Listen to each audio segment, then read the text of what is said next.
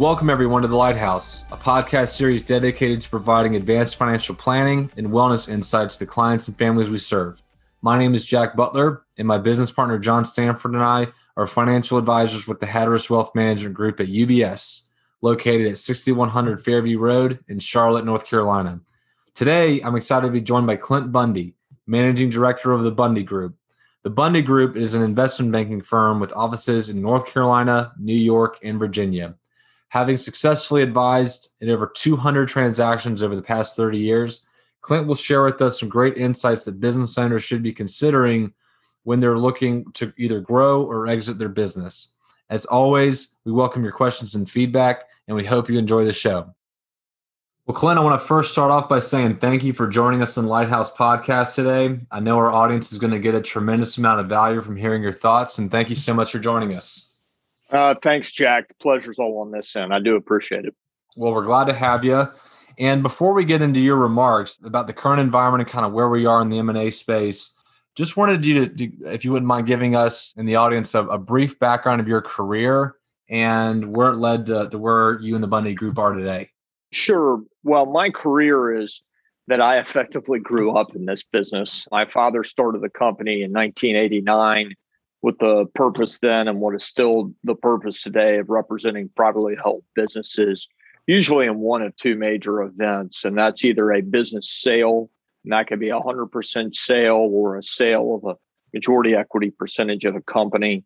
And then the second event is a capital raise. And so I had the good fortune to to watch my father build a firm, do a lot of things right, make a lot of mistakes and i got to grow up in that and be actively involved. And so my career was growing up in it had a prior life in consulting which still involved advising owners. But then my destiny i think was to come back into investment banking and ultimately work with my father. I did do a stint in corporate investment banking with wachovia securities which is how i landed in charlotte which allowed me to spend a lot more time and let's just call it the the middle market and then the corporate markets for M&A transactions, which then kind of led my path further back to Bundy Group, which is a boutique investment bank that works in primarily the middle and lower middle markets.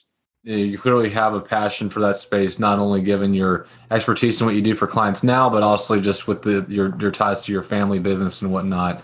That's fantastic. So, just to kind of recap the last year and a half, because it's been a whirlwind for us all. And the M&A market is, is no exception with COVID and how everything's been, you know, impacted by that. But, you know, just kind of looking at what you experienced in 2020 and kind of where we're at now into 2021, and then kind of looking ahead into 2022, just give us kind of maybe a summary of maybe the next kind of 18 months tied into the previous 18 months and make sense of all that for us right now.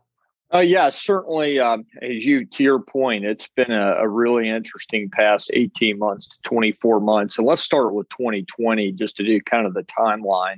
Twenty twenty, you know, when COVID and the pandemic broke loose, let's just call it kind of springish twenty twenty.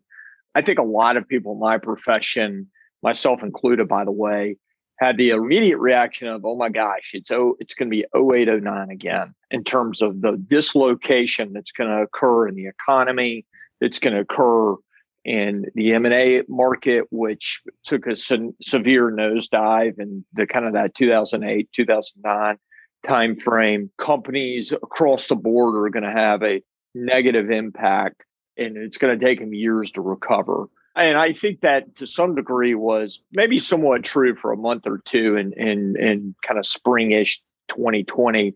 But pretty quickly we saw a rebound. We saw confidence quickly regain across a lot of industries. Now, and Jack, I know you're on the front lines of seeing a lot of companies, a lot of industries. So I'm sure you'd have insights in this as well. But what we saw is there were certainly some industries such as travel, and hospitality that did really take it on the chin to a pretty severe degree in 2020. But a lot of other industries pretty quickly learned to adapt and operate in this new normal. So whether you're talking about technology, you're talking about healthcare, you're talking about business services, we didn't see company performances crater and we certainly didn't see a degradation of value in those companies but what we did see is that they had to adapt pretty quickly in terms of how do we get people on site to work for a client? How do we manage to, our employees while they're working out of their homes? How do we just continue to generate revenue where we know we've got client demand, but now it becomes more of an operations issue? What we found is a lot of owners and businesses out there learned to, to adapt. And on the M&A market side, the demand from strategic buyers and financial investors, or if I use the word financial sponsors or private equity groups, those are all the same, effectively in the same bucket. That demand was still very, very much there to invest in and acquire companies. So at the end of the day, what we saw was a pretty robust 2020 M&A and capital mar- M&A market, capital markets, and frankly, it was we saw that in our own pipeline. It was one of our our best years ever, and that included transactions and and healthcare and technology. So that was kind of the 2020 that we witnessed. Then transitioning into 2021, we saw that sort of continued theme and momentum of companies continuing to adapt to operate this new normal.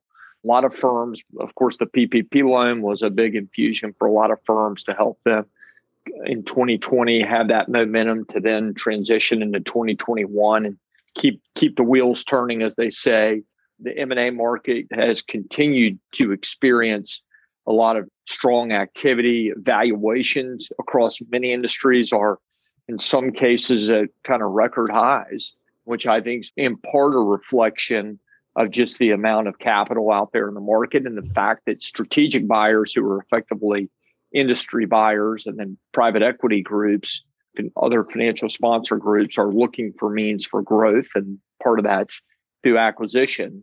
And then finally, what I would just add uh, a couple other final points I want to add, though, about 2021, which are, I think, very relevant for the market where we are today before I and I'll take a pause there, is that the threat of tax rate changes is certainly driving a lot of owners to sell and I know that's still very much um, uh, an open question because things are working their way through Congress as we speak. But that is, you've seen a lot of owners get off the fence and say, you know what, I want to go ahead and, and sell now and, and, do it at hopefully a lower tax burden than they would be in a, a new tax environment. And then the second item that I would say has been a big impact on companies and owners 2021 has been the supply chain issues that we've seen across the board in many many industries. And i read an article last night of a in an industry publication. We do a lot in the technology and automation space and a survey from control engineering magazine for its reader owner readership base and company readership base said that 87% of the companies that have been interviewed have been negatively impacted to some degree or another by supply chain issues. Wow. So that's kind of where we are today. One of the, the key things I, I kept picking up on from 2020, I guess depending on you know which industry it was in, but into 2021 was that demand just across the board is just off the charts. You know whether you're customer demand or buyer or seller demand in the M&A space, seems like there hasn't been a lack of that really anywhere unless your industry was you know, directly impacted by whether it's shutdowns or travel or like you said hospitality retail things of that nature but that seems to be coming back you know to an extent but you know, I just wanted to pick up on real quick before we get into your thoughts around 2022. What are your clients, you know, doing and thinking about, and what is your view on the tax rate changes from where things stand? What are you telling clients? And then also, how are they addressing these other concerns, whether it's supply chain issues or even labor shortages, for example? And that that that for me, I know you're going to talk about that here in a second. It's just the number one thing that we hear of, probably more than anything else. Is just can't find people, can't get great workers and even had a client who said that he's having, you know, the first time in 20 years has ever happened that he's been doing this, hiring folks. And the day they begin work, they they quit, they walk off the job, and they not to be seen again. I mean, it's happened like half a dozen times this year. So I mean, just if you can, uh, you know, and, and succinctly as you can, you know, what what are your thoughts around all those different dynamics? Because I know we could talk about all that stuff all day long. So yeah, that, great great questions and comments. And let's start with what is a key matter, which I was going to tee up with your 2022 question, which is the war for talent or just getting people to even, you know, come and, and, and frankly, work, whether or not you want to call them or talent or not. Uh, let's just mm-hmm. call it a, a workforce solutions. And that is a universal issue as well. across many, many companies, whether you're talking about high end engineering talent or you're talking about somebody who's going to clean out an industrial electric motor, which is a very kind of grimy blue collar S job. It's tough to find talent on both ends of that spectrum. What I am seeing and hearing from my clients and my potential clients is that they're trying to manage to the best of their ability with that issue. They're automating more. We're very bullish on the automation space. So it's let's find a way to make use of the talent we've got and then couple that with software solutions, technology solutions. Let's get let's streamline our operations so that we can get more out of what we do have versus trying to go find this kind of phantom workforce that just frankly may not either be out there or, or interested in working. So no easy solutions though on the talent side. And Jack, to your point, many of our clients, potential clients, have more work than they know what to do with. It's hmm. not demand that's the issue. It is how do we get the people to work for us and how do we solve these supply chain issues? Those are the big bottlenecks today. Mm-hmm. Um, mm-hmm. On the tax rate changes side, and this really probably ends up being more in your camp from an expertise perspective than than Bundy groups because we're we're certainly not going to be ones to give the tax advice. But what I would just say from an observational standpoint is that we are, if you look at the, I guess, the past 60 years, we are in a historically low tax rate environment. And we are running a lot of deficits. I think there's only one way to go, which is going to be up. What I don't know, of course, is that going to take into effect in 2021 or 2022 or beyond. And so, what I would just encourage any owner to do is work with someone like yourself to really understand what's the impact when I do uh, uh, complete some kind of uh, business sale or capital raise event, what's that impact going to be on my own personal finances at various tax scenarios, which I know is down your fairway to work mm-hmm. through.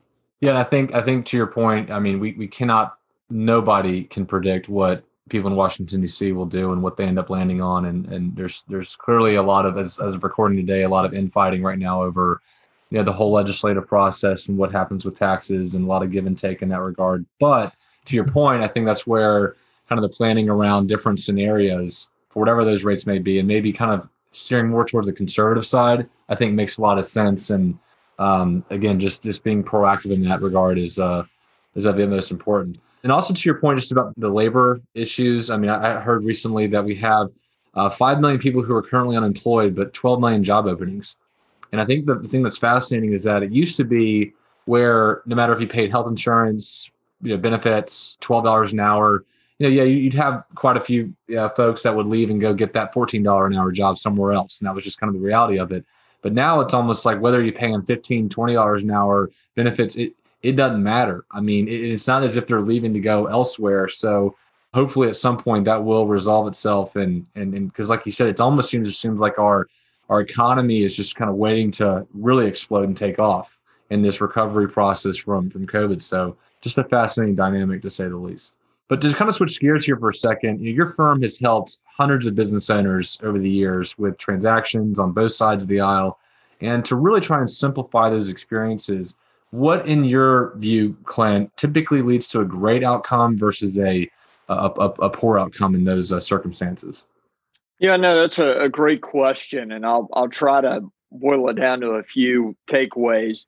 But let me first start with there are a lot of really good buyer, uh, let me call it strategic options available to owners out there today in a variety of industries and with companies with a variety of profiles and sizes. So whether you're talking about strategic buyers who are effectively industry buyers, you're talking about private equity groups who usually acquire majority equity percentages of a company and then leave an owner with a minority equity percentage. Whether you're talking about growth equity, which is usually acquiring minority equity in a company.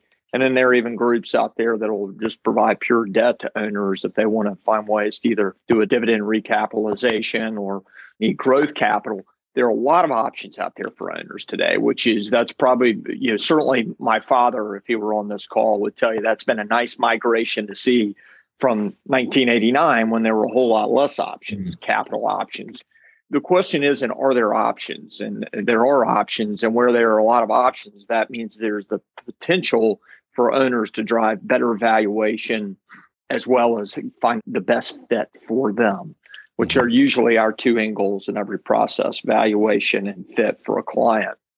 To your question of what is it they need to do to realize that optimal valuation and find that best fit? Well, I, I always start with the preparation is absolutely critical.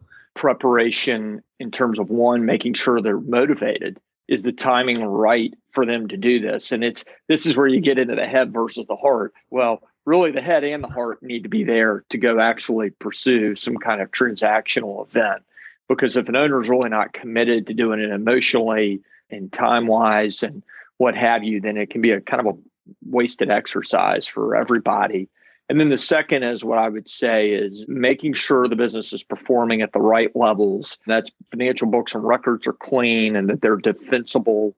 Make sure other elements of the business are in place that demonstrate kind of strength, such as a robust and management team that demonstrates continuity of the business outside of the owner. Make sure you, as the owner, you and your advisors can articulate all elements of the, of the business, strengths, potential challenges, growth opportunities. Ultimately, buyers are very going to be very focused on growth. They're not buying the past or the present, they're really buying the future. And then you want to be able to put that into kind of writing and into storyboard mes- messaging. And then finally, what I'd say is for the outcome is use competition to your advantage. I mean, this goes back to my comment a couple minutes ago, which is there are options out there. Those options are, uh, you know, willing in this day and age to pay strong valuations for companies, but they're not going to do it unless they have to. So mm-hmm. that's uh, hopefully that gives that gives at least a, some good checkpoints for potential owners or potential sellers out. Yeah, you brought up you know just you know knowing your options, and I think you you, you guys do a great job of this, and we try to focus on this as well. And just it really comes down to the education of, of the whole experience. And like you said, I mean, I think it's amazing how many times a client who gets that that that phone call in the middle of the day with someone kind of interested in looking at their business. They haven't taken the time to really explore what all is available to them. And at some point along the way if they haven't you know really done that it's going to you know doubts going to creep in and they're going to wonder if i'm only you know going to going through this process with one potential buyer as opposed to multiple well like you said that competition too could could really help drive the the enterprise value for that owner as well. So all that's extremely important and also just when it comes to messaging you talked about you know really just communication not only to the person on the other end of the table but talk about just for a moment about family dynamics and the dynamics between partners who maybe aren't family members but that oftentimes can be challenging. And sometimes people who have an ownership stake aren't on the same page when it comes to the direction of an exit or transaction. So how can owners generally speaking overcome some of those challenges when you know they're not really seeing eye to eye on everything a great question. You're you're asking this question to a guy who who has been through a family business transition. I was a, a, partner with my father for a long time. Of course, founded our firm, and we went through our own succession planning exercise. I guess it, for lack of a better term, and and you know it is. And I've of course seen this with a lot of clients, whether they've been doing internal transfers or they're transitioning the business out from a family ownership structure to a strategic buyer or a private equity buyer relationship. And it's it's it can be complex. And uh, jack i know you've seen a lot of these in your career as well. First and foremost what i would say to any ownership group from a family perspective or let's just say two partners who are very you know longtime partners and good friends is involve advisors. For us just to give you from our own personal angle we involved a family business consultant who is experienced in, in, helping transition businesses internally from one generation to the next and was good at not only just dealing with the nuts and bolts but was also really had an expertise in dealing with the emotions of the situation and, and how do you juggle the dynamics that go with that. So involve an advisor and that may be a family business consultant that may be a financial advisor like you jack it may be an investment banker like me it may be a combination of all the above but you really need somebody, and, and certainly I'll throw in a, a good seasoned corporate M&A attorney can be a great advisor as well. What I would say is get an advisor involved because you really need to have that to help kind of give a roadmap and maybe also to kind of help norm- stabilize a potential uh, volatility on the emotional side. Oh, of course. And, and I couldn't agree more. We tell clients that you know, if they're contemplating a, an exit from their business, it's almost like going to the Super Bowl. Know, there aren't any do-overs. You know, once once you're playing the game and once it's happened, and you you want to make sure you have the best team on the field possible to, to give you the chance to have the best outcome. So, you know, you talk about just the importance of having you know a great M&A advisor, a great investment banker, CPA, M&A attorney, maybe a, a, financial advisor, and just talk for a moment about the importance of them all working in a coordinated fashion. Because have you ever had any instances in your experience where maybe some of the advisors aren't aligned or they're not communicating and it's creating confusion and clients are hearing one thing from one person, one thing from another person? Touch on that for a few moments if, if you can. Yeah, and I'll, I'll start out with uh, an example situation. And I, I, think let me start with the themes before I even give the, the case study is it, it is all about coordination and communication. Because when you're going through a, a major transactional event, you've got the, not only the business owner, but you could have the business owner, you could have his manage his or her management team, you could have the attorney or attorneys, you could have the accountant, you could have an investment banker, you could have a financial advisor like you. So that's a lot of parties. And ideally, all those parties are in the same boat, rowing in the same direction. But there are certainly plenty of cases where, at least at the outset, it's not. We had a an event transaction we were referring to. This has been probably uh, four or five years ago, and it was a, a manufacturing and services company focused on the infrastructure space and the owner was ready to exit and had basically been a passive owner for a number of years had a really really good management team well uh, the challenge was is the management team when we were introduced the management team and the owner weren't talking to each other there were a lot of complex reasons behind that part of it is i think the management team just didn't feel like their voice was being heard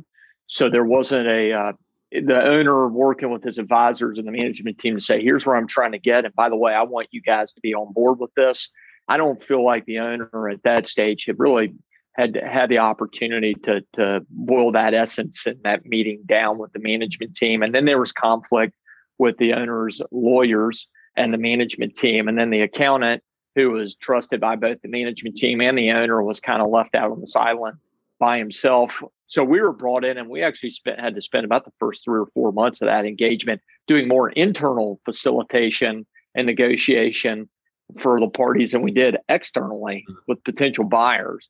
The good news was is it really did boil down to just people getting on the same page, getting a clarity on making sure everybody had a say in which the direction we were going to go, making sure we got in the boat and we're rowing in the same direction and not fighting each other with paddles in the boat.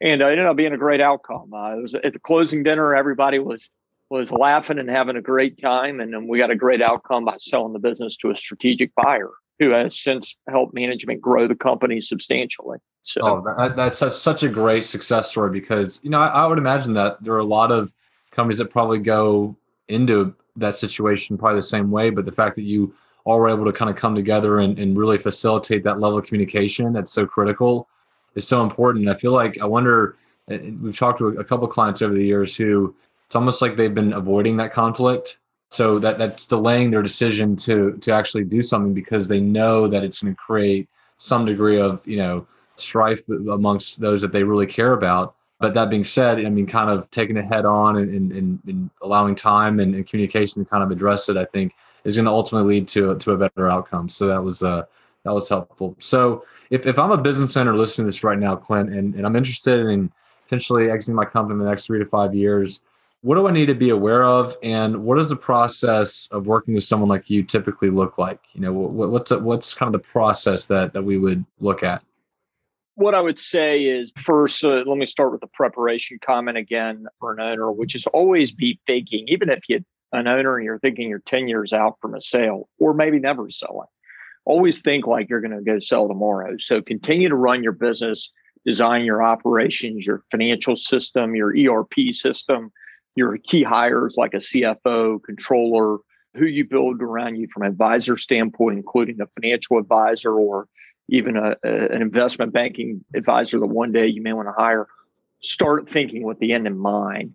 From our standpoint, we are used to developing a relationship with owners and management teams for sometimes years. I've worked with companies and, and been talking to them and advising them for close to a decade sometimes before they've actually then called me one day and said, okay, we're ready to do this. So what I would say from our standpoint is we always like to build the relationship.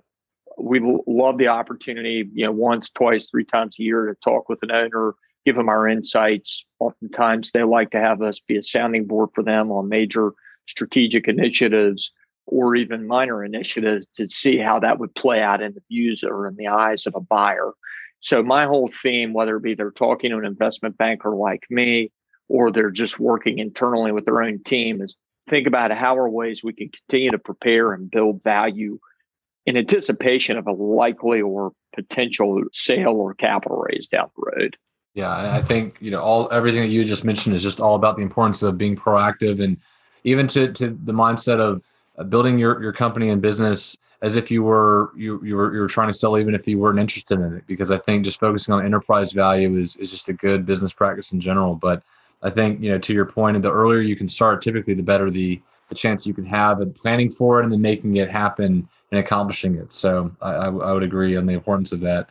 And then really just kind of lastly here, Clint. I mean there are, there are thousands of articles and books on building, growing, acquiring, selling a business. Some clients have told us that can often be daunting and overwhelming just to get started to kick the tires on the stuff. But what, in, your experience, have been some great resources that you'd recommend for people to become more educated in this experience? And you know, I guess kind of where, where where do you even start to even begin learning about all of this?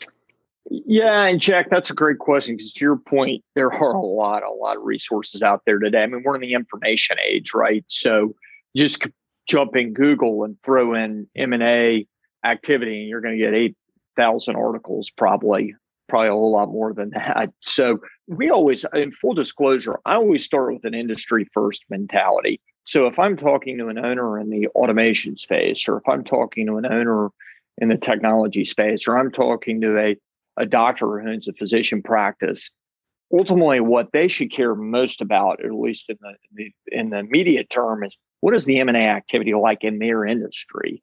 And what I would always encourage them to do is that's where they should spend much of their time, which is getting to understand, and this can be done easily through Google searches, through reading trade publications, which often have transaction announcements, reaching out to someone like myself, who usually has a ready database of transactions and transaction comparables, I have no doubt, Jack, you also do a great job of tracking industry activity for your clients.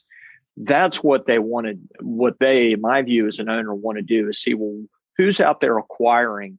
And oftentimes the press releases, the transaction announcements, and then someone like myself who's talking to buyers offline all the time, those kind of sources will let you know, well, why are they buying? What's their strategy in acquiring? Are they acquiring capabilities? Are they acquiring for geography? Are they acquiring to uh, add a new service line? What are the transaction valuation comps or the multiples, which is always a key question from all owners?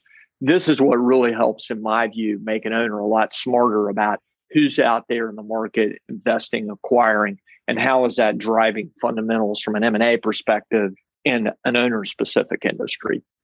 What's, what's so fascinating about that, Clint, is that your perspective and area expertise is obviously a different discipline than ours. And I think I think that just kind of drives home the point of talking to different advisors just to get their kind of perspective so that they so the clients can become more educated because while you're kind of talking about you know kind of what the the marketplace is doing and and maybe how they can best position a company to get the outcome that they're looking for. The things that we're we're talking about with clients in the front end is painting that mental picture of of that day when it's a, a tuesday morning and they're no longer at work anymore. And like what are they doing? What does their lifestyle look like? What is their you know what are their legacy ambitions look like? Charitable ambitions look like? I mean kind of that that life after business. Let's really really think critically about you know what that moment in time looks like because the reality is that you know these businesses they have so much blood sweat and tears that goes into them. People are so emotionally attached to the role they play with these companies. They're proud of the fact that they you know in often many cases took it and grew it significantly. And then to all of a sudden kind of walk away and have that be over it can be very overwhelming. And and so i think that talking to you can can bring you know one piece of the pie for an owner to better understand and make decisions and then you know our our angle kind of comes out from netherlands and other advisors kind of have their their components too but all of it kind of coming together is going to lead to better outcomes so that's a great point So, really, just kind of in closing, Clint, was there anything in particular that you uh, you wish that I'd asked about during the course of this show that that I didn't? Any other parting kind of words of wisdoms that you had for our audience today before we uh, go our separate ways?